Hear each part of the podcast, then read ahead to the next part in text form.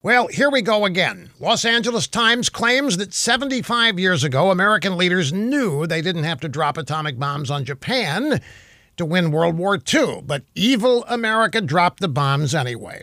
Gar Alperovitz and Martin Sherwin, a couple of old leftist historians, say that according to overwhelming evidence, Japan would have surrendered even without being hit by A bombs, and that President Truman knew it.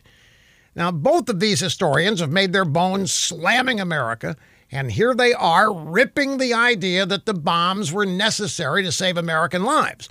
But leftist history revisionism does not change the facts. The opposition that our military faced in clearing the outer islands of Japan in World War II was incredibly fierce.